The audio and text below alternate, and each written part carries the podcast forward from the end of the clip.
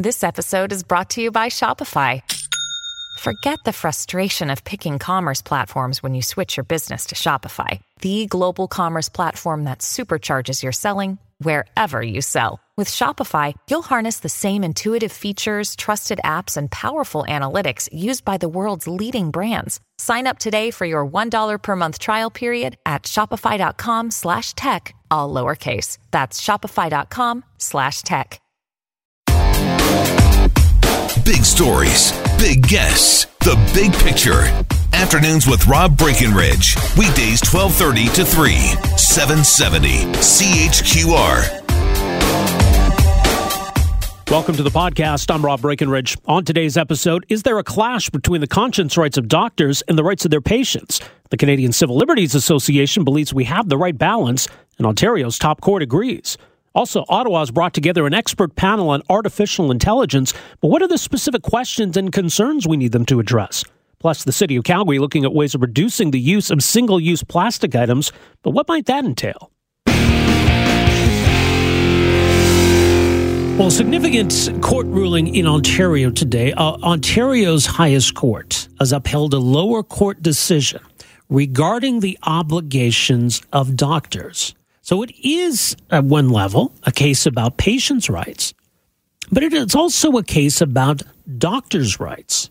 So, where does the uh, conscientious objections of doctors, when does that end? When does that start to infringe on the rights of patients? Now, this is not a case of doctors being asked to perform procedures that they would object to, like, for example, medically assisted dying or abortion. And no one has suggested that. The doctors do have that freedom to say, I am not going to perform an abortion or an assisted suicide because that, that clashes with my deeply held beliefs.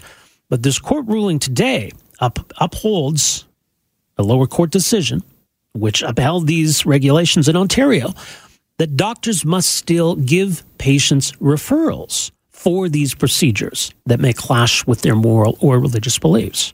It was a unanimous ruling today. Uh, from the Ontario Court of Appeal. One of the uh, intervening groups in this case, the Canadian Civil Liberties Association, joining us on the line is Noa Mendelsohn Aviv, uh, Director of the Equality Program with the CCLA. Noah, thank you for joining us here. Welcome to the program. Well, thanks for having me, Rob. All right. Well, let's talk about the CCLA's position here. I mean, uh, your organization very much then on the side of patients' rights, but do you see this in, in, at any level as a conflict of rights? Oh, absolutely. I mean, CCLA supports the vast uh, array of fundamental rights and freedoms of people in Canada, including the right to freedom of religion. And we certainly recognize that for doctors who object to performing or being involved in um, you know, various kinds of services, whether it's abortion or medical assistance in dying, there is a freedom of religion issue here. Our position had to do with the appropriate balance that needed to be struck in this case, in this context. So, what what should guide us then in, in finding that balance? Well, I think when we look at the totality of the circumstances, we need to start, and, and the court concluded with this, we need to start by recognizing that already patients are being asked to compromise significantly in the policies that say the doctors don't have to provide the health care service that they need. So imagine a you know, a young woman, a young girl goes to get some kind of reproductive service from her doctor. Maybe she's in a small community where there aren't a lot of doctors. Maybe she comes from a cultural community where these things are frowned upon or has a religious background. Whatever the case may be, she goes to her doctor. She, she, she, she finds the courage within herself to speak to her doctor in confidence. And the doctor says, I'm not going to help you. So already there, allowing the doctor to do that is a significant compromise of her interests. What the doctor is now being told they have to do by the policy of the College of Physicians and Surgeons in Ontario is that they can't just then walk away. They have to give her something, and what they have to give her is an effective referral. They or somebody in their office, it doesn't even have to be them, have to provide her with information about a doctor who will provide the service a doctor who is not objecting and who is available and who is accessible to her. So not only does the doctor not have to do it, they don't even have to have the conversation with her. They simply have to find a person in their office who can help her. So, by conceding that doctors are not going to be forced to do anything that, that goes against their views, or even as you say, that they don't even have to have these conversations, that we are already conceding that point that they have rights. And so, once we've acknowledged that they have their rights protected, now we can turn to protecting patients' rights then. Well, that's right. And for some doctors, they say, well, that's, that's very nice, but that doesn't help me. There are doctors who say, if in any way I have to be involved, it's like making me an accessory or making me complicit in an act that I consider to be unethical or against my religious views. And that too is something that I object to. And that's where CCLA says, and the court said as well, well, that's, that's going to have to be uh, unfortunate for you because we can't compromise the rights of patients that much if you have somebody who needs medical assistance in dying and they have difficulty as it is getting access to a second opinion or another doctor, if they have linguistic issues, if they don't have friends who can help them, how are they supposed to find a service that they may need to put them out of their pain? How are they supposed to find somebody who can actually provide what is a difficult, a difficult, it may be a difficult service to find if we don't ask their personal doctor to help them or have somebody available to help them. And so that's why we say, yes, of course doctors have rights. They have the right to religious freedom. But patients have rights too. They have the right to autonomy. They have the right to human dignity. They have the right to privacy. Both abortion rights and the right to die with dignity have, are charter protective rights that have been recognized by the courts in Canada. And rights such as health care, although we don't have a right to health care, where it's provided, it has to be provided in a way that is compliant with the Charter of Rights and Freedoms. And so we have to also recognize the rights of patients. They can't get the service from their doctor. That's already a compromise, but they should have access to these important services. Well, what do you make of the argument uh, that the other side has advanced that by providing the referral, you're essentially facilitating that? It, it's, it's participation in a different way. I think it's up to every person to decide for themselves based on their deeply held convictions and beliefs what it is that they believe and they hold to be true. And if a doctor holds the belief that sending a person to an individual in their office to provide a referral possibly to an agency that can give them the helpful information that that patient needs. If a doctor objects to that, then they might be in the wrong business. They might have to narrow the scope of their business uh, and of their practice so that they're not interacting with vulnerable people who need health care or that kind of health care. Right. The, the level of obstacle that the lack of a referral constitutes, because for some people that it's it's relatively simple to go to a different doctor or to to seek out that service on their own. The referral makes it easier, but the lack of referral doesn't make it impossible. Well, that's not what the court found. The court recognized that for some people, the lack of referral can in fact make it impossible because some of these services are also time sensitive. So, sorry, I'm just going to. Um, time sensitive in that if you are uh, in need of reproductive health care, if you are in need of abortion, there's a certain time frame on it. If you're living in a small community where there aren't a lot of doctors, if you are in need of medical assistance in dying because you're in excruciating pain, every day that you have to wait is a is is a denial of service. I mean, it's not a delay of service; it's a denial for that for that additional day that a person has to wait. And so, the lack of effective referral could very well lead to a denial. And again, if you're living in a in a in a particular linguistic community where people uh, may not speak English, may not have access to the same kinds of services, all of that could lead to a denial, and that's what the court found, both at the divisional court level and at the Court of Appeal today.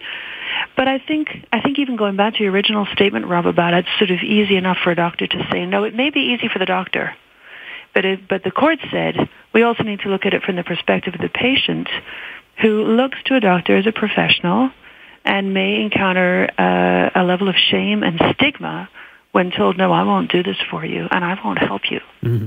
And what does it do to that patient who is then turned down?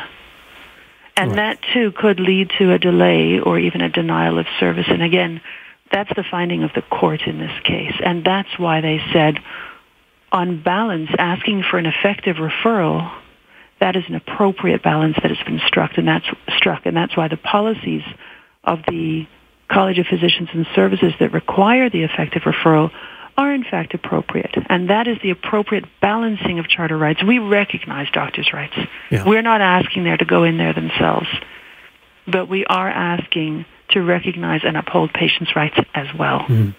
Right, and, and I think that's fair. Um, I mean, I, I, also agree with the notion that, look, we, are talking about healthcare services. Doctors can have their opinions on, certain procedures, but it, the system recognize, recognizes those as healthcare and it needs to be treated like any other procedure. That's right. Um, and, and I'm sorry.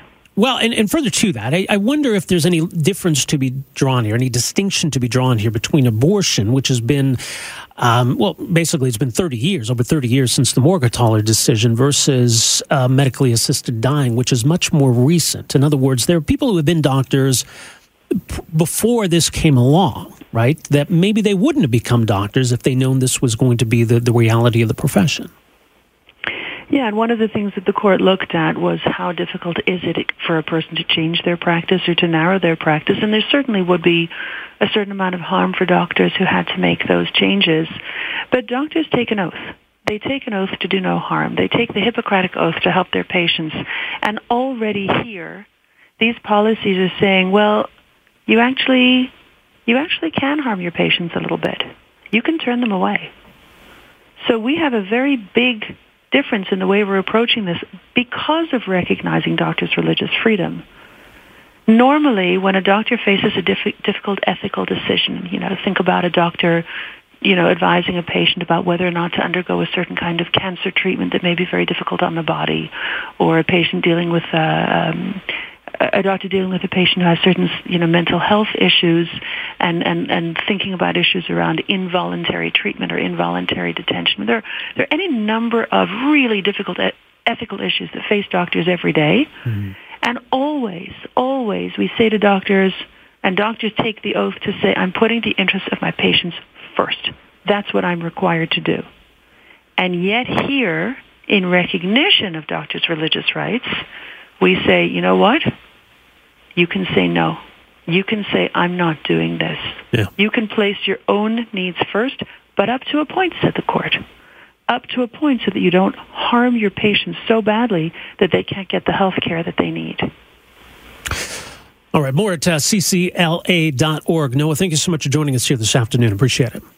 Oh, it's my pleasure. Thanks for having me on. All right, that is Noah Mendelsohn of E with the Canadian Civil Liberties Association, one of the interveners in this case. She believes the court got it right here uh, that we do recognize the freedoms of doctors, the religious beliefs of doctors, the moral beliefs of doctors, and we are not going to force them to do anything that goes against those views, even though medically uh, assisted dying, abortion, that's part of the healthcare system. Those are recognized healthcare procedures, even if not everybody views them as such. No doctor is going to be forced to do that. But doctors cannot be an obstacle to their patients getting the health care they need. Hence the need for the referral. Does that strike the right balance? So, a news release uh, from the federal government this week uh, that a uh, an advisory council on artificial intelligence has been created. Leading researchers, academics, and business executives will advise on how to build Canada's strength in artificial intelligence in a way that reflects Canadian values. Now, that's some interesting phrasing. Certainly, a big part of the focus of this advisory council is to look at the emerging AI industry, how Canada can, can continue to be a leader in this industry, and certainly the economic potential uh, of the advancement of AI technology. But what is notable about the creation of this panel is that it includes a number of experts in the field of ethics, robot ethics, the ethics of this technology. That clearly this is going to be a focus as well. Where are the ethical boundaries we need to draw? The ethical issues we need to resolve? The areas uh, around which perhaps we need some regulation, some restrictions Right? What is the potential concern associated with emerging AI technology, and where are the areas uh, that government needs to intervene, or at least needs to pay attention to?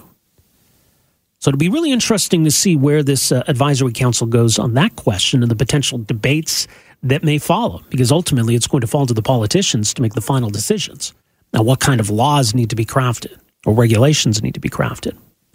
Uh, well, someone who has recently provided some uh, advice to, to the federal government is not a part of this panel, though, but certainly a leading expert in this field. Joins us on the line here this afternoon, Joanna Bryson, Associate Professor in the Department of Computing at the University of Bath. Professor Bryson, great to have you with us here. Welcome to the program.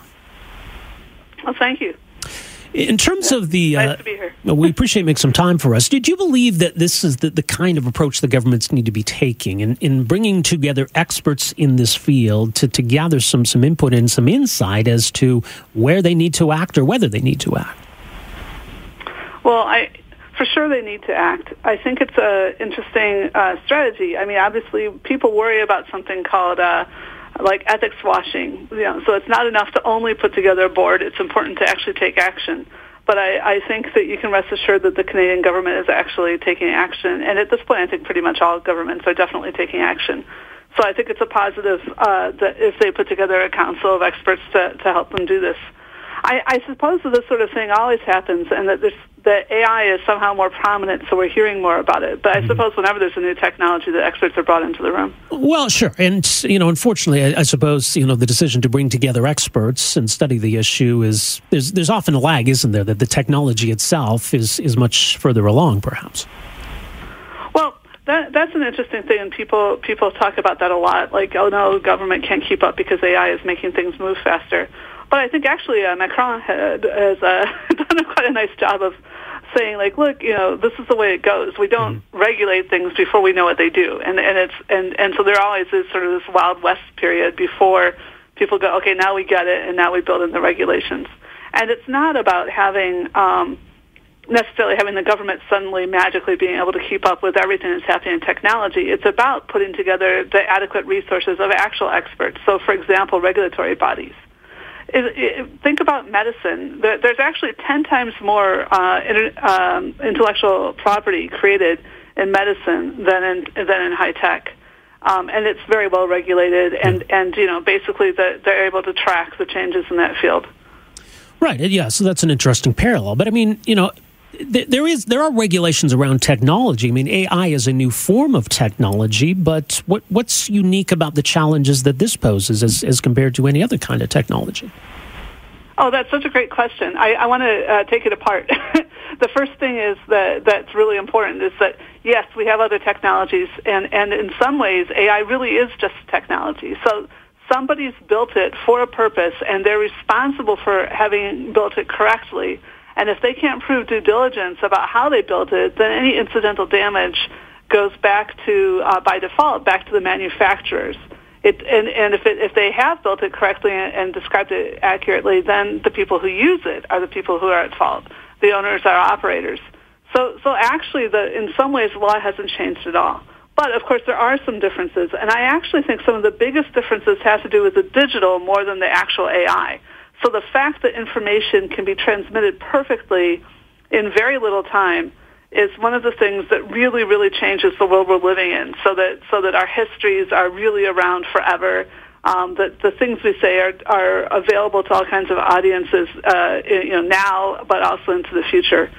So so I think this is one of the things that really changes things. And and I think, of course, with any technology, as I just mentioned, when you're talking about regulators, when you have people go in and say, okay, who is it followed and who can know, who can check whether uh, due diligence was followed, those will have to be people with a particular expertise. Right, but once we get into AI, I mean, we're getting into the realm of saying you're not allowed to do this, or we're, we're drawing some lines in terms of where this technology can go. Does it does it come to that? Well, I mean, but how is that different from uh, any other area? I mean, that's sort of what regulation is. We we do say what we do and don't think are okay in terms of like how much pollution do you produce, or how much social disruption do you cause. Um, I, I don't think that's actually the the biggest issue. What is the biggest issue then? Oh well, I should have phrased it that way. I guess right now the, the the to me the I mean, I I so artificial intelligence is an extension of our intelligence, right? It, everything that we do is is affected by intelligence. So so I think the really big things are the really big social disruptions. So I guess you know the biggest issues are things like, for example, face recognition, surveillance? Are we are we able to uh, be ourselves and continue innovating, or are we running the risks of segments of our society being entirely shut down, excluded, incarcerated, even killed? I mean, if you look at the 20th century, there was like 120 mass killings, not just the two or three we talk about all the time.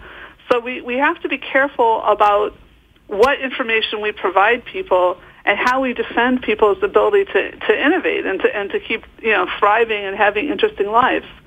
You know, there, there's some really interesting uh, questions around things like, uh, you know, this whole thing about helicopter parenting, about the, you know, children not really making their own decisions. But, you know, the parents aren't only making their own decisions either. The whole family is constantly working together in a way that we didn't used to in the 1970s. And there's questions about whether that's healthy. Well, I think that's the kind of thing we can see happening across the whole society. We're just really interested in what's happening to our families. But in general, the lines are, are, are getting blurred because there's so much information between us and our employers, but also in us and, you know, these, these organizations that we draw into our homes, you know, Amazon and Google and, you know, Facebook and, and, and Apple as they have a presence in our house, um, and as we provide information to them and they provide information to us, it, it, it's almost like we're sort of part of those organizations. Mm-hmm.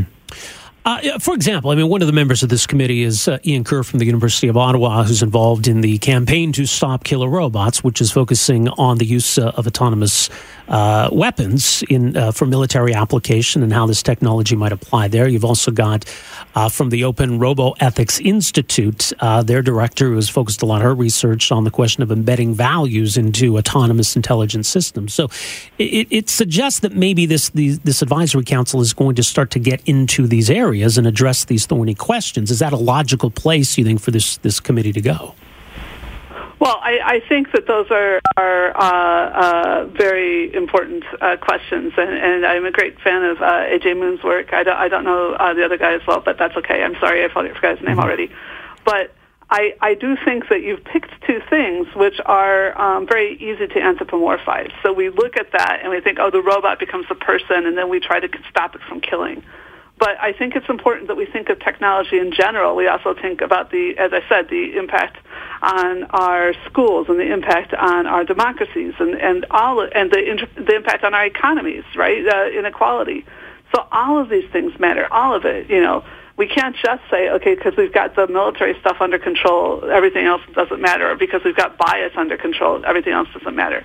But the military and bias really, really do matter. I, I have to admit, after having just said I, I, I, I like uh, work, I, I also um, am a little skeptical about saying, oh, the robots need to have our values. The point is, there are robots and they express our values. The question is, um, is how are we behaving ethically with the robots, not are the robots behaving ethically? Right, and yeah, that and that's yeah. Well, it's an important distinction because the, yeah. the value of any technology. I mean, it, it exists because of, of the value of its creator, right? Right, but as I said before, some of this is getting really blurred. So you bring something into your house and you think, well, I'm controlling it. I turn it off or I turn it on. And then we find out that, oh no, it's recording all the stuff you're doing and sometimes people are listening to it, right? So, so the point is nowadays with, with the, the incredible ready transmission of information through, through the digital technology in general, it, it's harder to draw those lines about exactly who's responsible. And, and we are becoming, like I said, we're, we, we're, we're, we're more becoming almost like group organisms together in multiple kinds of groups. And we need to figure out, okay, how do we regulate ourselves? How do we make sure our interests are being expressed right? How, how do we make sure that we keep uh, control of what the companies are doing, what the governments are doing, what, what other governments are doing? you know, it, it's it's an interesting. And I'm not trying to make. I, I think it's really important that we realize that we're incredibly well off, and this technology has really benefited us in a lot of ways. But it basically changes a whole lot of problems that we've already had. You know, there's always been issues with you know how do you make sure that minorities are protected in a democracy, things like that. Right. I mean, in, in terms and from, from an expert's perspective in this field and, and communicating this to the public, I would imagine that to some extent you're, you're having to overcome our own imaginations or the imagination of the layperson, our perspective of, of, this technology, the way it's been shaped by popular culture as to, to what artificial intelligence entails, right? Right. Yeah. I, I, don't. I hate to say overcoming people's imaginations. I mean, I, I hope we can we can harness and collaborate with people's imaginations. But but yeah, the expectations that people have coming in. There's this incredibly strong desire to make artificial intelligence out to be like children. But it's not like children. It's like it's more like writing a novel. You really get to design it from the top to bottom. And and uh, people don't realize that they really really go with this metaphor because they've seen it a lot in you know in television and in movies. That oh this can be our children. This can be a solution to the problem that humans only live 80 years.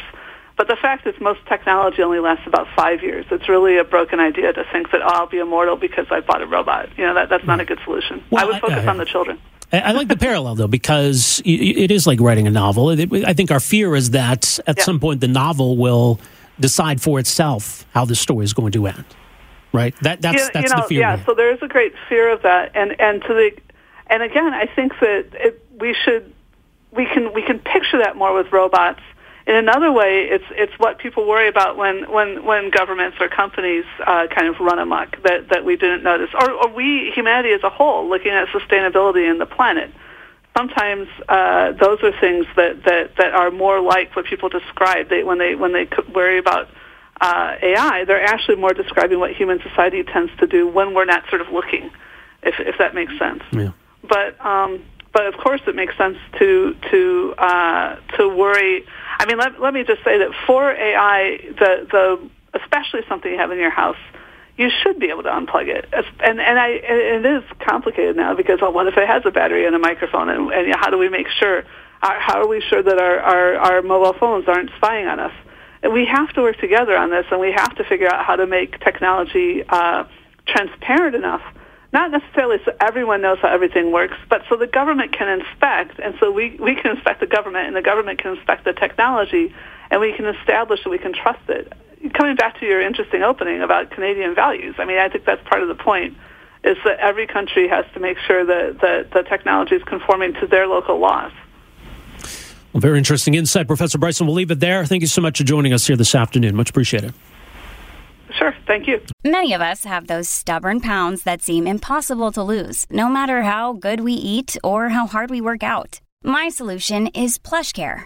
PlushCare is a leading telehealth provider with doctors who are there for you day and night to partner with you in your weight loss journey. They can prescribe FDA-approved weight loss medications like Wegovy and Zepbound for those who qualify.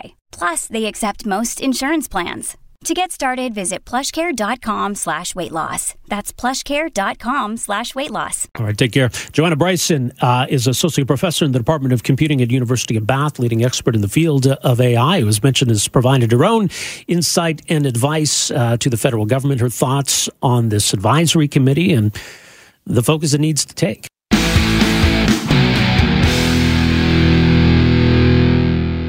Plastic down at City Hall today, specifically single-use plastic items. How to reduce the use of these items. So the committee uh, looking at this today has voted to examine a strategy to try to reduce the use of these items, and uh, that will include looking at what other municipalities have done. Uh, this stems from a motion brought forward by Ward 7 City Councilor Druh Farrell, who joins us on the line here this afternoon. Councilor, thanks for joining us here. Good afternoon. All right. Well, what was your motion specifically calling for then? It was looking for a way to reduce single-use plastics, whether it be by a ban or various strategies. And, and it's, it, it was just for a scoping study so we could explore the issue. That's what came before us today was this scoping study, study on how to move forward. All right. So you're not necessarily at this point proposing any specific course of action, just more of a general belief that, that this is something we should be concerned about. That's correct. We today identified the need to consult with members of the industry and to look at what's been been most effective in other municipalities and what also would stand up in court. Right, but what, I mean, what what brought you to this point? What what's led you to conclude that this is something that that city council needs to be concerned about? Well, this is something that we've been thinking about for some time. Uh, I know Alderman John Mar brought something similar years and years ago. But it, it plastics when China stopped taking the world's plastics because they were either contaminated or very poor quality, we really were confronted with with the reality of our own waste. And so we've seen an increase of single-use plastic use, and it's a very small portion of our overall waste stream. It's about two percent, but it creates a it's havoc on our waste stream. So it contaminates our blue box program. It's it's the most common source of litter, and it's it's a problem for the municipalities around the world. And so municipalities around the world are dealing with it and they're mm-hmm. dealing with it with a whole variety of solutions. A lot of cities are going to bans. The EU is looking at bans and it's changing habits and that's that's what we want to do is make it easier for people to make to do the right thing and make better choices for the environment. Well, as you say, I mean, the city's dealing with uh, a number of different plastic-related challenges at the moment. Uh, the problems mm-hmm. with with uh, recycling. We, have got the specific problem with the so-called clamshell plastic. So, where where does this rank then on, on these list uh, this list of issues we're dealing with? Well, it's a serious issue. If you look at the river cleanup, for example, it's it's the most common source of litter in our in our waterways. It it it's plastics are showing up in our bloodstream, in in our Arctic water. Just the other day, the deepest part of the ocean, the Marianas Trench, they found a plastic bag at the very deepest part of our ocean. So it's ubiquitous, but it's unnecessary, and we've we've just we we've resorted to really bad habits, and it's become easy to to use this this unrecyclable stuff that ends up being a problem. And so how can we, how can we change our habits and make it easy? Uh, we're, we're seeing changes already. IKEA, for example, doesn't use styrofoam anymore. They use a product that's like foam, styrofoam, but it's made out of mushrooms. So it, it degrades. It may even be food. Um, and, and we're seeing other companies act. And that's what we're trying to do is, is time to change our habits. We're starting to see in grocery stores vegetables and fruits, even single vegetables covered in plastic. New Zealand brought in rules that don't allow that, and they, and some grocery stores they're calling it nude food are seeing a huge increase in fruits and vegetables sales because they're not wrapping it in plastic. Mm-hmm. And so there's business opportunities as well. Co-op is now offering compostable bags rather than plastic bags, and so we, we could see these changes happen quite quickly, but we need to provide some leadership and guidance. Well, from a municipality's perspective, though, I mean, is, is this something that a city can address on its own? I mean, is this something, though, that, that pro- provincial governments, even federal governments, need, need to be involved in? Well, it would certainly be easier if they did, yes. Um, in absence of that leadership, cities are forced to act. So Vancouver and BC and Edmonton is looking at something similar, are, are acting in absence of legislation from, from other orders of government. It, we need, Alberta is one of the last provinces in Canada to have extended producer responsibility as an yeah. example. So if you're creating a product, you need to think of the end of the life of that product and what happens to it. And and right now we're paying for it. You know, taxpayers, ratepayers are all paying for that. What we want is companies to make better choices, to think about what happens to their product when people use it. Sometimes they use these products for only a few seconds, and then they they're in the environment forever uh, until we do something with them. So it, it's it's uh, you know it's something that's grown over just the last 20 years, we've seen this huge blossoming of use of plastic, and we need to go back to making better choices. Well, if there's some urgency to the issue, it seems like it, this preparing this report is going to take a, a, a, long time. There was some criticism of, of the timeline, in fact, today in the conversation. I mean, wh- why does it have to take as long as it as it might? Well, th- there was some discussion of could we do it sooner. We're talking about a year. It, it's important when you're looking at bringing in a ban, for example, and I'm not suggesting we're going to go down that route. We have several options in front of us. But it's important that we bring people along with us. So consulting with industry, with restaurants, with um, with Calgarians on what works for them is important. And then if we bring in new bylaws or charges or fees, then we have we, we have greater compliance. So we tend to take the time in the front end rather than deal with the problems in the back end. And in Vancouver and and Victoria there were some legal challenges from the Plastic Bag Association of all things. So we need to ensure that what we do is defensible as well. All right. Well, appreciate you making some time for us here this afternoon, Druh. Thanks. Thank you. All right, Druh Farrell, City Councilor Ward 7, uh, talking about the uh, discussion, the decision today at City Hall. This will go to the uh, council as a whole at the end of the month. And um, if it clears there, the idea is then to have a, a year long process and a report come back to City Council in fall of next year. Thanks for downloading and listening to the podcast. Don't forget to subscribe, rate, and review for free on Apple Podcasts, Google Podcasts, or wherever you find your podcast. You can also find me on Twitter at Rob Breckenridge, and you can email me, rob at 770chqr.com. Talk to you next time.